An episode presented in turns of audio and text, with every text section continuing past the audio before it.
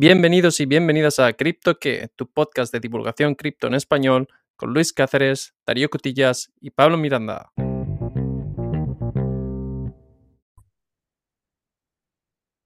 Eh, muy buenas a todos, bienvenidos un día más a Cripto que, en un nuevo episodio. Hoy, por desgracia, no tenemos a Luis aquí, eh, no ha podido estar por problemas personales, pero para que no esté yo solito, hemos traído a un invitado muy especial. Eh, hemos traído a Manu, eh, que es, entre otras cosas, founder de Kabila App, que los que estéis en el ecosistema de Edera, eh, en todas las comunidades de Discord, Twitter y demás, ya, ya conoceréis, si no a Manu, a su, a su proyecto. Así que, oye, ¿quién mejor para presentarte que, que tú mismo? Pues nada, Pablo, lo primero, muchas gracias por, por contar con, conmigo y con Kabila hoy. Eh, nada, eh, te cuento un poco, si quieres, qué, qué, es lo que he estado haciendo en los últimos años y cómo, cómo acabo en, en Edera, que es una de las, de las, bueno, de las top 30 blockchains ¿no? ahora, ahora mismo, y, y cómo también surge Kabila. Eh, nada, yo soy ingeniero en electrónica y he estado los últimos ocho años básicamente emprendiendo. O sea, he estado, he montado muchos tipos de negocios, eh, he vendido prácticamente de todo tipo de, de, productos y servicios y prácticamente de todas las formas, te diría. Y, bueno, ha sido, han sido años de, de, mucho aprendizaje, también han sido años mm, com complejos, de, es, duro, ¿no? Al final, pero, pero bueno, de alguna forma, eh, todo esto es lo que te hace aprender y es lo que al final de algún, de algún modo te, te, hace entender mejor, ¿no? Eh, cómo, pues bueno, cómo preparar una propuesta de valor buena para tus clientes, cómo entender el mercado, eh, cómo saber identificar las necesidades, etcétera, ¿no? Y al final, pues una de las cosas que, que, veía era, oye, todo el mundo está hablando de blockchain, todo el mundo habla de cripto, todo el mundo habla de toda esta parte, ¿no? De, de, de incluso todavía NFTs no, pero bueno, era como era un mundo que sonaba mucho, pero no, yo no entendía y no había tenido tiempo todavía, ¿no? De ponerme a investigar. Así que lo que hice fue, dije, mira, no me gustaba un poco, ¿no? Lo, todo el tema de, había demasiado cripto bro, ¿no? Eh, vendiendo su token y, y, y, pues bueno, al final eso ya sabemos que no, no es la mejor forma, ¿no? De, de introducirse a este sector. Y lo que hice fue, oye, pues mira, me voy a coger las 30 criptomonedas eh, más, más, digamos, el top 30 o top 50, no recuerdo en ese momento, y empecé a intentar investigarlas por mi cuenta e intentar entender eh, dos temas, ¿no? Por un lado, a nivel de tecnología, qué problema querían resolver, y, y por otro lado, a nivel de gobernanza, cómo se gobernaba. Que, que, para mí es un tema que se habla prácticamente nada, y es creo que uno de los temas más importantes, ¿no? El, el gobierno, sobre todo en redes descentralizadas. Y haciendo un poco de investigación, hubieron proyectos que me gustaron mucho, uh, que me parecían muy curiosos, por ejemplo, Filecoin, ¿no? Cómo, cómo está gestionando la descentralización de, de archivos y demás. Eh, luego, por ejemplo, uh, me gustó también, pues bueno, hay, habían varios con temas de pagos, ¿no? Como Stellar o, o, XRP, son proyectos interesantes, ¿no? Pero hubo uno que definitivamente me enamoró, que es, que es. Y, básicamente me gustó mucho porque para mí es, es, bueno, es una, Edera es una Layer 1, es una blockchain de capa 1, como puede ser Ethereum, lo que pasa es que utiliza una tecnología que es bastante más avanzada. No, no, voy a enrollarme mucho, ahora sí que entramos en detalle, pero bueno, básicamente me, gustó mucho la tecnología, cómo hayan resuelto el trilema, eh, tener escalabilidad, buenos, eh, buenos costes bajos, eh, velocidad y seguridad. Y, y, luego la gobernanza, ¿no? A mí fueron dos temas que me, me, me parecieron una pasada y, me los, y, cada día me lo parecen más, ¿no? Y yo creo que además ahora, a, a medida que va pasando el tiempo, cada día me convence más y fue un poco como dije, oye, pues empecé a investigar, empecé a invertir algo, muy, muy poquito, pero bueno, tampoco tenía mucho, y empecé también a, in, a, interesarme por los NFTs. Y al final, pues bueno, una cosa llegó a la otra, lancé una colección personal, fue bien porque también tuve suerte porque pillé la hora. Perdona, ya, pues, perdona que te corte a ti, aquí porque no me estoy situando bien en, en, la línea temporal. ¿De qué año estamos hablando? ¿Cuándo, ¿cuándo empiezas en cripto? Yo empiezo en cripto en el 2020, y en el 2021 empiezo a, a, a, entrar más en Edera, donde casi empiezo a pasar todo mi tiempo investigando la red. Vale, vale. Y, Entonces sí, desde aquí seguimos, desde aquí seguimos. ¿Descubres, sí, sí, no, no. ¿descubres NFTs? Efectivamente, yo no vengo del de, de Burron de 2017-2018, o sea, yo ya llegué a este último eh, y básicamente pues descubro ¿no? la red, empiezo a investigarla y, y entonces empiezo a probar el tema de los NFTs, eh, porque en, en, la red empezaban a, a estar la, lanzan Edera Token Service, que es lo que permite ¿no? toda la que es la parte de creación de NFTs. Empiezo a meterme con las primeras comunidades y, y bueno, de alguna forma, pues bueno, muy interesante cómo, cómo empieza a evolucionar en este sector y sobre todo yo lo que empiezo a ver es, vale, esto más allá de la parte especulativa, que, está muy bien, ¿no? Todo esto de tal, pero realmente no es donde hay valor, ¿no? Es decir, ¿qué, más cosas podemos hacer con NFTs que no sea simplemente comprar y vender? Y ahí es cuando empiezo a darme cuenta que, eh, como siempre lo digo, eh, los NFTs son los coches, nos han dado coches a todos, pero no hay carreteras, ¿no? Entonces la gente dice que no sirven para nada, no es que no sirvan para nada, es que, es que no hay infraestructura. Y en ese momento, esto es ya desde 2022, el año pasado, a principios, empezó a recibir un montón de peticiones de empresas de distintos tipos de sectores, ¿no? Que querían lanzar colecciones NFT, pero absolutamente nada de lo que querían hacer se podía hacer, no porque no se pudiera hacer, sino porque no estaba desarrollado todavía. Y es un poco como surge la idea de Kabila, ¿no? Es decir, Kabila al final es una... Eh, luego la, idea ha evolucionado, pero Kabila es un poco eh, el proveer de, herramientas NFT para empoderar a creadores en lo que es la construcción de, comunidades de acceso tokenizado. Entonces en eso estamos ahora. Vale, eh, me has respondido aquí a un par de preguntas que tenía. Em, te iba a preguntar a ver si Kabila era tu primer emprendimiento, tu primer proyecto dentro del mundo cripto. Veo que sí. sí. Y en, e, en, ese momento, cuando has dicho que te contactaban empresas y demás que querían entrar a Web3 con tema NFTs y demás, ¿tú qué, qué imagen tenías en, en Web3? ¿Era, ¿Trabajabas como freelance ya o, o tú te anunciabas? O sea, yo, mi, experiencia había sido de lanzar un proyecto personal, eh, se llama Anstimals, que era como unos animalitos pixelados, el típico proyecto así, lo hice como para aprender y obviamente para ganar algo de dinero, pues saqué algo de dinero em, y luego montar una comunidad, ¿no? En ese momento una comunidad americana y la verdad es que aprendí mucho de, cometí muchos errores y esto me sirvió en eh, muy poquito tiempo para entender algunas claves básicas, ¿no? A la hora de lanzar una colección NFT. Eh, esto hizo que trabajase para CryptoProfe, la academia online esta habla hispana de criptomonedas. De hecho, conozco a uno de los fundadores, bueno, ahora conozco a todos, ¿no? Pero era un buen amigo mío y lo sigue siendo. Lo, estuvimos por aquí, lo estuvimos por aquí. Pues, pues ellos, ¿no? Ya, los conocí, la verdad es que están haciendo un, trabajo increíble desde hace años y, querían lanzar la primera colección, que es Cryptocrats, y yo les estuve ayudando a, gestionarla, ¿no? Y a, preparar toda la, parte más estratégica. Y la verdad es que fue muy bien. O sea, para que te hagas una idea, eran solamente 100 NFTs pero se vendieron todos en, un minuto y a un precio, a un precio alto, ¿eh? muy, muy alto. Así que bueno, esta era un poco la experiencia previa que tenía. Era esto y luego haber visto muchos proyectos también lanzar. Qué bueno, qué bueno. Y eh, entonces, entiendo, eh, te empiezan a contactar empresas y ahí surge Kabila.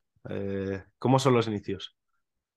Claro, pues eh, empiezan a contratar las empresas y al final un poco yo tenía dos opciones, ¿no? O, dar un servicio de consultoría, pero claro, estaba cojo de nuevo porque no habían herramientas, o directamente decir, oye, pues me meto en el barro, ¿no? Y que, es lo complicado, pero oye, vamos a desarrollar infraestructura eh, de cero, ¿no?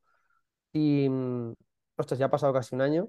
Ahora, que lo estás preguntando, lo, recuerdo y digo, joder, esto realmente era un marrón, ¿no?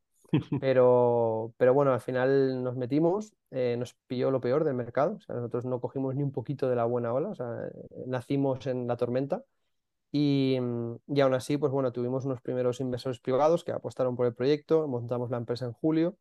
Eh, yo conocí a Adri, que es, socio fundador del proyecto, luego Adri trajo a Fran, eh, luego Fran trajo a Rafa, bueno, al final un poco hemos ido, cada uno ha traído a otro pero hemos montado un equipito pequeño de, gente que, estamos desarrollando a una velocidad muy bestia. realmente a día de hoy, y sé que suena mucho, ¿no? Pero creo que tenemos la plataforma NFT más completa a nivel de herramientas en, todo el mercado, ¿no? A nivel global. Y estamos muy contentos porque es que desde noviembre se están utilizando las herramientas eh, prácticamente cada minuto. Cada vez más creadores, ¿no? De distintas partes del mundo. O sea que la verdad es que muchísimo curro, pero muy contentos también. Qué bueno, qué bueno. Vale, luego, luego pasaremos un poco más al, tema personal de cómo es emprender en Web3, pero antes habrá mucha gente que no lo sepa porque todavía no lo hemos, no lo hemos especificado bien. ¿Qué es y, y qué problema resuelve Kabila? Pues eh, un poco la misión así romántica que tenemos es, eh, además Kabila significa tribu en bereber, eh, son las notas de las tribus del norte de África, ¿no? que muchas veces como estaban en medio del desierto se tenían que autogestionar, ¿no? un poco parecido a, lo que sucede con, las comunidades Web3. un poco nuestro, nuestro objetivo, yo es que soy de, la zona de Alicante, de Calpe, y ahí están las fiestas de moros y cristianos, ¿no? y nos organizamos por Kabilas, entonces para mí era un, era un nombre como muy, muy, al, muy al este de lo que estamos haciendo. ¿no? Y, básicamente nuestro objetivo es que cualquier creador, ¿no? y decimos incluso en medio del desierto, es decir, una persona que no tenga recursos, que no tenga contactos, que no tenga acceso quizá a financiación, etcétera, eh, por eso decimos en medio del desierto, ¿no? pueda financiarse a través de, su comunidad y florecer, ¿no? Un poco un oasis. Eso es un poco el objetivo y al final esto es lo que está proporcionando la tokenización. es decir, cuando hablamos de tokenización hablamos de que tú puedes coger cualquier activo, incluso una empresa, eh, mis conocimientos, los contactos de alguien, lo que sea, ¿no? Lo divides en trozos pequeñitos y lo pones al, alcance de cualquier bolsillo y además de una manera mucho más rápida y sin intermediarios, ¿no? Entonces hace que el flujo del dinero se, dispare mucho, sea, sea, mucho más rápido. Entonces, resumiendo mucho, lo que hacemos es utilizar la tecnología de NFT para que creadores y marcas, eh, empresas, puedan apalancarse en sus comunidades para financiarse y tener también la, el control eh, de la propiedad, digamos, sobre la relación con sus usuarios. Es decir, si yo, por ejemplo, me creo mi comunidad en Twitter durante años, eh, trabajando muchísimo, ¿no? El contenido, invirtiendo dinero, tiempo, luego yo me voy a Facebook y eso no va conmigo porque no es mi comunidad, porque eso está en Twitter. Lo que sucede con los NFTs es que es la propiedad sobre la relación con tu seguidor, ¿no? Con tu fan y eso sí que no te lo puede quitar nadie. ¿eh? Tú mañana te puedes ir de Kabila a cualquier otra plataforma en Web3 y no pasa nada. Te llevas tus NFTs y automáticamente tienes a toda tu comunidad en, otra plataforma, ¿no? Esto Entonces, eso es lo que estamos haciendo en Kabila, ¿no? El crear las, herramientas. Sí. Perdona, es muy interesante porque a mucha gente que nos esté escuchando eh, le puede estar sonando esto a, a una oportunidad con su negocio. O sea, yo sí tengo un restaurante, como ejemplo, ¿Puedo lanzar mi colección NFT desde cero con Kabila? Ahora mismo sí, es decir, ya tenemos creadores. Nosotros lo que queríamos hacer es que cualquiera pueda creárselo por su cuenta, sin que tenga que ponerse en contacto con nosotros, tenga que esperar que alguien le dé el visto bueno. es decir, de hecho, hemos creado uno de los primeros eh, do it yourself launchpads, ¿no? que te lo puedes montar por tu cuenta y lo lanzas cuando tú quieras. Luego sí que hay un sistema de verificaciones que es, vale, tú lo lanzas con tu comunidad, te conocen perfecto, pero si quieres tener un sistema de verificación más alto, pues ya sí que vas a tener que pasar una serie de, procesos que tienes con, nosotros, ¿no? Pero, pero sí, el objetivo es que cualquiera eh, pueda crear su colección y lanzarla. Tenemos ya tutoriales de cómo te lo puedes montar por tu cuenta, cómo puedes mintear NFTs en, en cinco minutos, crear una colección, lanzarla, y este es el objetivo. ¿Qué pasa? Que a día de hoy sabemos que todo esto, pues quizás más sencillo para alguien que está en el mundo web 3, ¿no? Que alguien ya que conoce esto de cómo funciona. El objetivo este año es, vale, hacerlo muy fácil para Web3, pero sobre todo es el poder hacerlo fácil para, como dices tú, ¿no? Una persona que tiene un restaurante, pues pueda montarlo de manera sencilla y tener a su comunidad, eh, pues eso, de una forma simple. Este es un poco el reto que tenemos este año. Claro. Em, me ha sonado un poco, me ha llamado la atención eh, lo que has dicho de que cualquiera puede, puede lanzar su proyecto sin pasar por vosotros. Em, yo si lanzo mi proyecto aquí, eh, ¿Va con vuestro nombre? ¿Tiene algo que ver con vosotros? Imagino para, para tema de filtrar proyectos y demás. ¿Cómo, cómo lleváis todo eso? O sea, em, sí que aparece la plataforma de Kabila, sí que se ve, pero luego aparecen los nuevos proyectos que están minteando en este momento, ¿no? Que están disponibles para, para mintear, para comprar. Em, lo que pasa es que está por categorías. Tienes los proyectos destacados, que estos sí que han pasado un análisis muy fuerte, ¿no? Y nosotros son como recomendados por nosotros. Eso no significa que no puedan fracasar, que no, no, no. Todos los proyectos pueden fracasar, todos, los fundadores pueden desaparecer. Esto es como la inversión en startups, ¿no? Es, decir, tú haces tu mejor análisis, pero luego nunca se sabe, ¿no? Y lo que pasa es que nosotros lo que decimos es, oye, nosotros no queremos centralizar o no queremos decir quién vale y quién no, o quién es un buen proyecto y quién no. Esto al final lo decidirá cada usuario comprando o vendiendo con su bolsillo, esa decisión la toma cada uno. Nosotros lo que damos es información y transparencia, es decir, oye, que sepas que si vas a comprar un NFT de este proyecto, por lo menos que sepas que no tiene ningún tipo de verificación, que ni el equipo sea doxeado. O sea, doxeado para los que no lo sepan es que, que han mostrado su cara o, se sabe públicamente quiénes son, ¿no? que en Web3 muchas veces no se sabe quién está detrás. Entonces, esa información nosotros la proporcionamos. Ahora bien, si tú quieres hacerlo, perfecto, y si no, pues que sepas que los usuarios sabrán que, no hay ningún tipo de, garantía, ¿no? Garantía no, garantía es una mala palabra, garantía nunca hay, pero por lo menos que no hay, no hay nada de información, ¿no? Y al final, pues, que cada uno tome su decisión. Bueno, es uno de, los grandes problemas, por así decirlo, que, que ha habido en este boom de los NFTs que tuvimos durante el año pasado, hace dos años. Muchos proyectos que, bueno, es que en esa época se compraba todo, eh, todo subía, da igual lo que compraras, pero claro, al de un mes desaparecían los creadores y, y a, quién le pide sopitas luego, ¿no? Eh, bueno, es interesante, es interesante el tema de que, bueno, que tengáis también eh, como un pequeño filtro para los destacados en el que estáis diciendo, oye, puede pasar cualquier cosa, pero este tío por lo menos sabemos quién es, sabemos su cara y este es su proyecto. Total, totalmente. O sea, yo, yo creo, como dices tú, que toda esa etapa de especulación salvaje ha hecho daño, igual que la crisis de las .com, es decir, después de las .com pues volvió a haber una época de, oye, esto os lo dije, Internet era una estafa, lo que sea, ¿no? Yo creo que estamos en una época muy, muy parecida. Ahora bien, veo muchos creadores, ¿no? Mirando los NFTs con recelo, diciendo, esto es una estafa, madre mía, no, no quiero ni tocarlos con un palo, cuando realmente es todo lo contrario, es decir, lo que pasa es que es una herramienta, ahora lo que pasa es que hay que ver cómo la usamos bien. Y lo que viene ahora, para mí creo que va a ser una época brutal.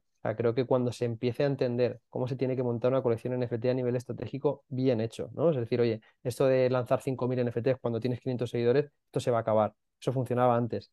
Ahora, pues lo que harás es, oye, pues poco a poco, pues igual minteas 50 NFTs, les das acceso a esos primeros que te han apoyado y les empiezas a dar beneficios y que empiecen a ver durante unos meses cómo estás trabajando de verdad y cómo estás subiendo.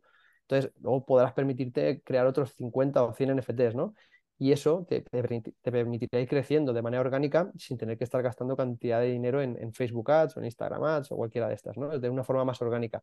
Pero para eso hace falta mucho aprendizaje, hace falta, pues eso, eh, son, son, nuevas formas de hacer marketing, nuevas formas de crear empresas, nuevas formas de, de, crear comunidades, ¿no? Así que tardará, pero yo, tenemos clarísimo que esto es lo que viene. O sea, esto, esto seguro que, que sucederá en los próximos años. Total. Oye, y hemos hablado solo de, del launchpad de, de, NFTs, pero dentro de Kabila App yo sé que hay más cosas. ¿Qué, qué más tenemos por ahí? Pues sí, hemos ido haciendo todo lo que queríamos nosotros como creadores. Es decir, ahora mismo hay una barbaridad de herramientas. Tenemos, bueno, desde creación NFT, obviamente, eh, minteo de NFTs idénticos, es decir, mismo NFT varias copias o NFTs distintos con un CSV. Es decir, tú creas un Excel con la información, los metadatos, ¿no? Por filas, ¿no? De todos tus NFTs, nombre, descripción, atributos, etcétera, etcétera. Y lo subes y, puedes mintear. Luego subes por otro lado una carpeta con las imágenes o vídeos o MP3 o archivos 3D. Soportamos distintos tipos de archivos. Y en un momento, pues lo bueno de Dera, ¿no? Que es como es súper rápida, pues en un momento puedes mintear miles de NFTs a un precio muy bajo, ¿no? Esa es como la básica. Luego tenemos IPFS Uploader o subida IPFS, que es eh, normalmente los, los datos, ¿no? mucha gente no lo sabe, pero los datos de los NFTs no se guardan en NFT. Lo que es el, el, archivo, eso se guarda en IPFS, que es como si fuera un Dropbox o un Google Drive descentralizado, ¿no? que, está soportado en Filecoin, que es otra red. Pero bueno, se guarda en una red descentralizada. Entonces tenemos una herramienta para gestión de esos archivos. Luego tenemos, por ejemplo, una que se llama Dynamic List, listas dinámicas, que, que lo que hace es tomar una foto del, es decir, oye, quiero sacar una lista de todas las cuentas que tienen más de dos NFTs de esta colección y que además no están listados en un marketplace, etcétera, etcétera. Y te genera una lista con información que hay en tiempo real de blockchain de, X cuentas que tú necesitas saber para luego a lo mejor hacerles un, un airdrop o hacer una votación, ¿no? Solamente con ese grupo específico. Luego tenemos Bulk Sender, que es una herramienta de envío masivo de NFTs o de fungible tokens, ¿no? de, pequeñas criptos. Y lo mismo, ¿no? Puedes subir un CSV o esa lista que has hecho antes y de manera sencilla, en, en, 20-30 segundos, puedes eh, hacer un, un, un, envío masivo de, a lo mejor, yo que sé, 1000 NFTs a 500 cuentas, ¿no? Y de nuevo, esto en, en Edera, como la red es extremadamente rápida, pues te permite hacerlo en, bueno, en, peso, en prácticamente un minuto, ¿no? Luego tenemos Art Engine, eh, un generador de arte para generar estas colecciones de PFPs, que es tan famoso ¿no? en, el mundo de los NFTs. Hay quien las critica y quien no.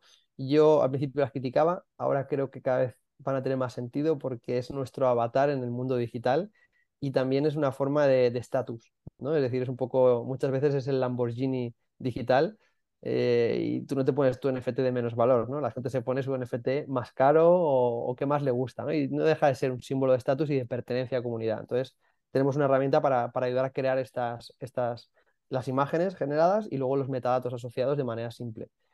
Luego tenemos Token Manager, que es, vale, yo creo una colección, pues ahora puedo eh, decir, voy a quemar 50 NFTs de estos si hace falta, ¿no? O voy a pausar, se pueden pausar o congelar tokens si, por ejemplo, han estafado a alguien de tu comunidad y, y, oye, pues por lo que sea quieres pausarlo de momento para ver qué pasa.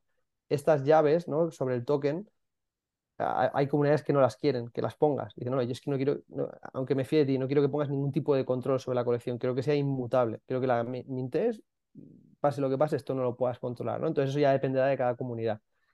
Pero, pero bueno, estas son las herramientas, luego tenemos otra de comercio seguro para poder hacer trade, eh, comercios ¿no? de NFTs. Imagínate, me quieres vender tres NFTs, no los conocemos y acordamos un precio. Antes, como se hacía, pues tenías que enviarme la mitad, los, los NFT, yo te enviaba la mitad del dinero, muchísimas. Antes, antes te estafaban, na- nadie más. Efectivamente.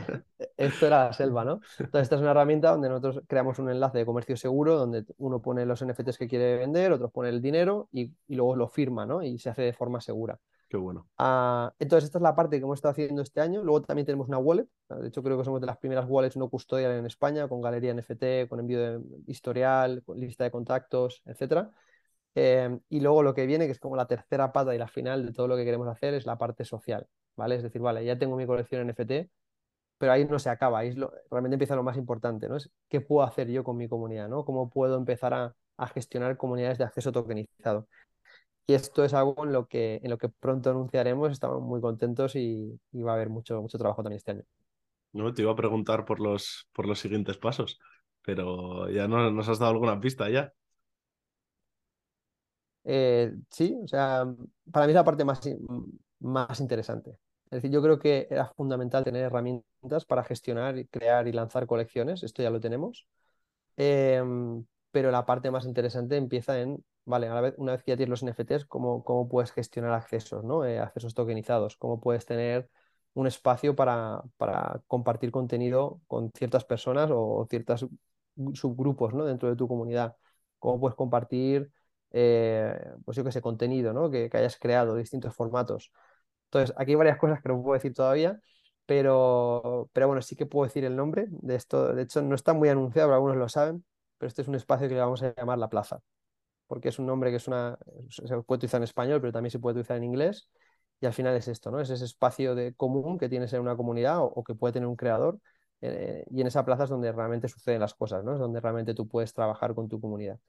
Y esto es en lo que empezamos a trabajar el 1 de marzo, eh, seriamente. Ahora ya hemos empezado a darle vueltas, pero el 1 de marzo nos ponemos ya a tope con ello. No, Qué bueno, qué bueno. Además de esto algo sabéis porque los que estén en vuestro Discord se habrán dado cuenta que es brutal la comunidad que tenéis por ahí, tío. Yo me suelo pasar y, joder, es que hay muchísima actividad, muy buen rollo, todo el mundo ayudando. La verdad es que hay que felicitaros por eso porque, porque es brutal, tío. Pues es que sí, es que es fundamental. O sea, todo, o sea, es decir, ya se sabía que lo que venía era muy importante tener en cuenta la comunidad. Ahora que tu comunidad va a ser una especie de inversor, ya no es que sea importante, es que es, es- es el agua de un proyecto. O sea, Es es clave. como no, esto no va de, no, venga, pues vamos a poner cuatro posts al día y con esto ya hemos hecho la labor de la comunidad. No, o sea, la comunidad es, eh, es lo más importante, es, es tu cliente, es tu inversor ahora es eh, donde vas a tener que tomar, apoyarte muchas veces para, para consultar, ¿no? No, no digo que siempre haya que hacer lo que dice la comunidad, esto no hay que hacerlo, pero sí que hay que tenerla muy en cuenta y hay que escucharla. Y ostras, nosotros hemos construido esta comunidad de nuevo en el peor momento del mercado, ¿no? Y digo, no es nada fácil, ¿no? Estamos en un momento de apatía en el mercado, pero bueno, la comunidad lo ve y luego también eso se ve recompensado en la colección, ¿no? Que nuestra colección, pues, ostras, ha, ido muy bien, ¿no? Desde que lanzamos. Pero, pero es esto, no hay, no hay secreto, no hay ningún truco. O sea, si, si tú miras la cantidad de comunicados que hemos hecho desde julio y, y en los chats, es, es un- es muchísimo trabajo. Pasamos mucho tiempo con la comunidad. Es muy importante, la verdad que según pasan los años cada vez es más clave, como comentas. Y oye, hablando un poquito más sobre, sobre Edera, eh, me gustaría saber, aunque ya lo has comentado un poquito antes, pero ¿por qué elegisteis Edera? Em, yo aquí veo, mirándolo desde fuera, si yo soy una empresa y no estoy metida en Web3, yo no conozco Edera. Puede que conozca Ethereum, puede que conozca Polygon, pero no conozco Edera. ¿Por qué, ¿Por qué llegáis a elegirla? Pues esta es una pregunta que nos hicimos mucho porque al final nosotros hemos hecho una apuesta. O sea, estamos aquí metiendo dinero, tiempo, energía eh, y puede salir bien o puede salir mal, ¿no? Y por lo tanto es una cosa que le hemos dado muchas vueltas. ¿Por qué elegimos Edera? Pues por, por estas dos razones que te decía antes, ¿no? Por un lado, creo que es muy importante que la nueva capa de Internet, es decir, lo que están, todas estas redes son nuevas capas de Internet, ¿no? Es una capa tokenizada, de donde vas a, donde van a haber muchas transacciones, donde van a haber muchos activos, tienen que soportar una alta, altísima cantidad de transacciones por segundo. Y, y claro, realmente hay redes que a día de hoy, que somos cuatro gatos, eh, fallan, ¿no? O, ¿no? tienen capacidad de escalar. Y, no, y, y entonces, claro, dices, si hoy que somos cuatro gatos, estas redes tienen problemas o necesitan una capa 2, ¿no? Una layer 2 para, para poder funcionar, digo, ostras. Entonces, si lo resumimos mucho es, eh, Bitcoin era una bicicleta, ¿no? La primera que apareció. Yo le tengo muchísimo respeto a Bitcoin, a todo lo que después ha traído. Eh, creo que ha cambiado por completo, ¿no? La Internet y la economía en los próximos años va a cambiar gracias a toda esta, esta revolución que se inició con, con este primer white paper. Eh, luego Ethereum trajo la programabilidad, también fundamental, ¿no? Todo el tema smart contracts, ¿no? De desbloqueo cantidad de, de, usos, ¿no? Y de utilidad. Pero eh, si, era una bicicleta Bitcoin, Ethereum es un coche, ¿no? Y a un coche le puedes poner un tubo de escape, le puedes poner, le puedes quitar cosas, pero estamos en un mundo donde hay aviones ya. Entonces, eh, trabajar sobre capas, ¿no? Como, como eh, o incluso, por ejemplo, Algorand, ¿no? También tiene una base muy buena, o Casper Network. Eh, yo que sé, hay algunas redes que, tienen una base que, va a poder escalar mucho más, ¿no? Sin necesidad de estar añadiendo. Una, una capa 2 al final es más complejidad, más costes, eh, más lentitud, o sea, es decir, eh, una, capa buena tiene que funcionar rápido. Entonces, Edera, mucha gente no lo sabe, pero desde enero de este año es la red que más transacciones por segundo está, está registrando ya. Solamente con, un use case, solamente una de esas grandes empresas, una solamente, está generando más transacciones por segundo que cualquier otra red de las que conocemos, ¿no? Entonces, eh, y, ellos, un poco el lema que tienen, ellos dicen all substance, zero hype, ¿no? Es todo sustancia y, cero, un poco cero marketing, ¿no? Y hemos visto muchas veces lo contrario, ¿no? Muchas redes que han hecho demasiado marketing, pero no, no se han parado a, preparar una buena base para que luego pudiera escalar, ¿no? Entonces, para mí, y de, forma objetiva hablando, la tecnología que tiene Edera, que se llama Hashgraph, es, es, es mucho más, es, es mayormente superior que, que, todas las demás, ¿no? Entonces, eso era un punto, entonces nos encontramos cómodos trabajando sobre, sobre esta red y luego la parte de gobernanza. Edera ha hecho un sistema que también a nuestro modo de ver tiene mucho sentido, que es, oye, vamos a separar la gobernanza de esta red del hecho de tener o más menos tokens, ¿no? Em, entonces han montado un, sistema de gobernanza que se, se, llama Governing Council, que está compuesto por grandes entidades de todo el mundo en los cinco continentes y en distintos sectores, ¿no? Tienes, eh, puedes tener a Google como gran empresa o IBM, eh, pero luego tienes a la mayor universidad politécnica de la India, University of College de London, tienes uno de los mayores bancos de, África, tienes banco en, Corea del Sur. Entonces son sectores que son con, intereses muy distintos, con lo cual es complicado que se pongan de acuerdo ¿no? o, que tengan o que puedan querer hacer. Eh, y luego también lo que es interesante es que solamente tienen un voto, da igual el número de, tokens que tengas, tienes un voto y además solamente pueden estar tres más tres años, con lo cual es una especie de democracia. Claro, las reuniones son todas públicas, eh, todas las decisiones son transparentes, sabes quién toma las decisiones, sabes por qué se toman, cuándo se toman. Es decir, yo en otras redes todavía a día de hoy, y lo he intentado, no entiendo muy bien cómo funcionan los modelos de gobernanza y al final lo que sucede es que están centralizados en, una, en un par de nodos o en un par de, empresas, ¿no? Por mucho que tengan muchísimos nodos. Y luego lo que sí que es cierto es que a día de hoy nadie, o sea, es decir, es, para, para, tener un nodo tienes que pedir permiso, no, no lo puede tener cualquiera, pero esto se va a ir, se va a ir abriendo. O sea, habrá cada vez más, mm, eh, se va a hacer que cualquiera pueda, abrir un nodo, ¿no? Pero bueno, resumiendo mucho y perdón por la chapa, eh, básicamente es una, una gran tecnología, a, día de hoy es la más eficiente y la más escalable, eh, y luego por otro lado un sistema de gobernanza que va hacia la completa descentralización, pero de manera progresiva y, con cabeza, ¿no? Con, con, sensatez. ¿no? no esto de cualquiera puede gobernar la red de hoy para mañana, porque eso creo que no tiene sentido. Qué bueno, qué bueno. Eh, es interesante el tema de, de Dera, porque siempre que, que, nos salimos de Bitcoin y Ethereum vemos muchas barreras de entrada y sobre todo para vuestro caso de uso, que al final es eh, buscar esas empresas que quieran llegar al sector Web3. Y oye, es una apuesta interesante. Me has convencido hasta a mí con, con la explicación. Em, esto es como todo. Al final es. Eh, yo, yo pienso personalmente es decir, si mañana hubiera otra red, no tengo ningún problema, no tengo, es decir, sería un, un, follón, ¿no? Pero en irme a otra red. Pero es que yo creo que hay mucha gente que no hace los deberes, lo digo de verdad. O sea, estoy, eh, hablo con muchos expertos en Web3 que yo pienso que no hacen los deberes. O sea, creo que, no digo que Dera vaya a ser la única, ni mucho menos, creo que van a haber varias, eh, pero estoy, estoy seguro que, que tienen que ser redes mm, que tecnológicamente hablando sean, estén preparadas para lo que viene, porque es que ahora mismo ahora ya sí que está entrando mucho dinero no en especulación, sino en, construcción de infraestructura, en nuevas empresas, bancos, gobiernos.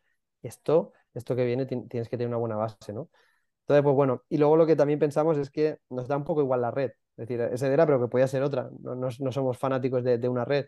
Eh, es decir, mañana el usuario de la empresa o, el fan de un creador o lo que sea, le va a dar exactamente igual la red. Somos los que estamos en Web3 los que hablamos de ello, ¿no? Pero mañana nadie habla de qué protocolo usas para montar tu tienda online.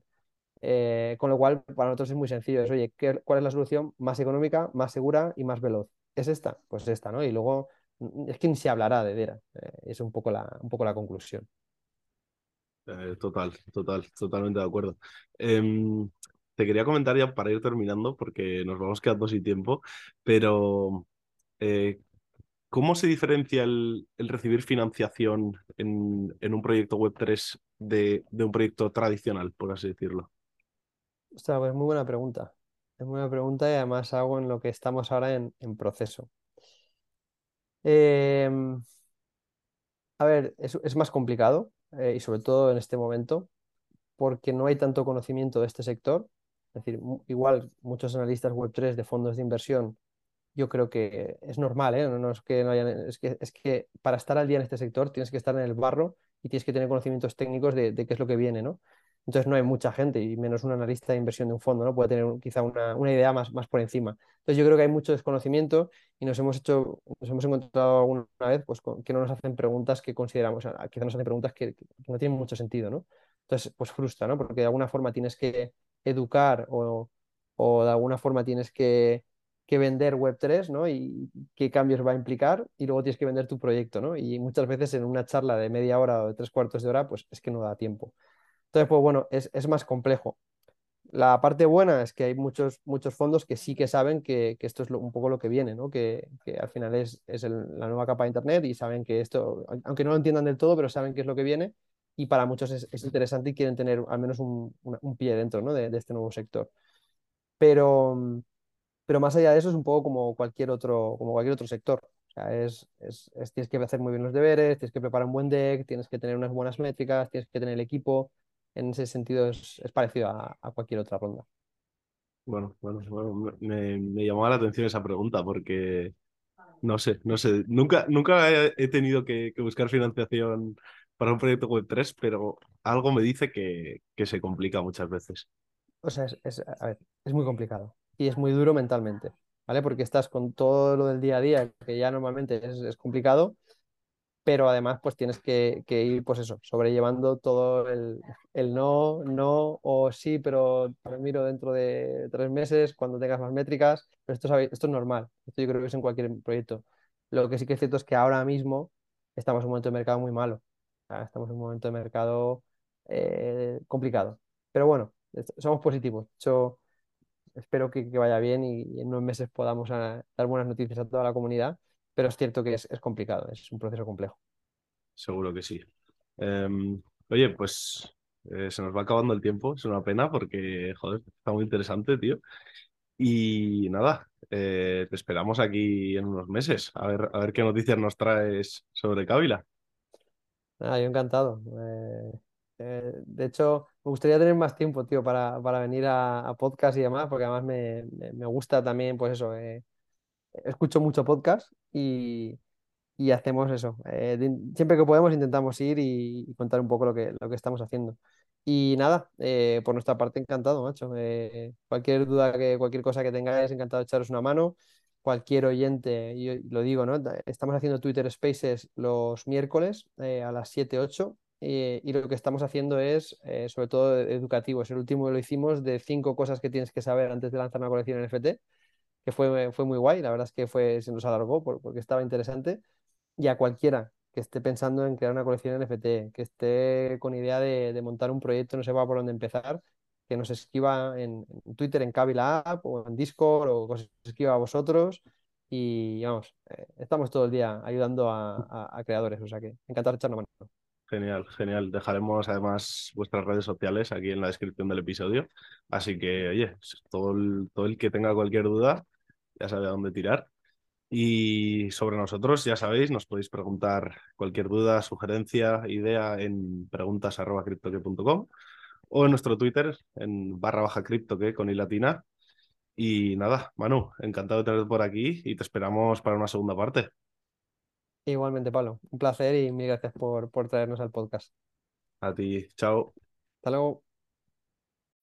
When you need mealtime inspiration, it's worth shopping Kroger, where you'll find over 30,000 mouthwatering choices that excite your inner foodie. And no matter what tasty choice you make, you'll enjoy our everyday low prices, plus extra ways to save, like digital coupons worth over $600 each week. You can also save up to $1 off per gallon at the pump with fuel points. More savings and more inspiring flavors make shopping Kroger worth it every time. Kroger, fresh for everyone. Fuel restrictions apply.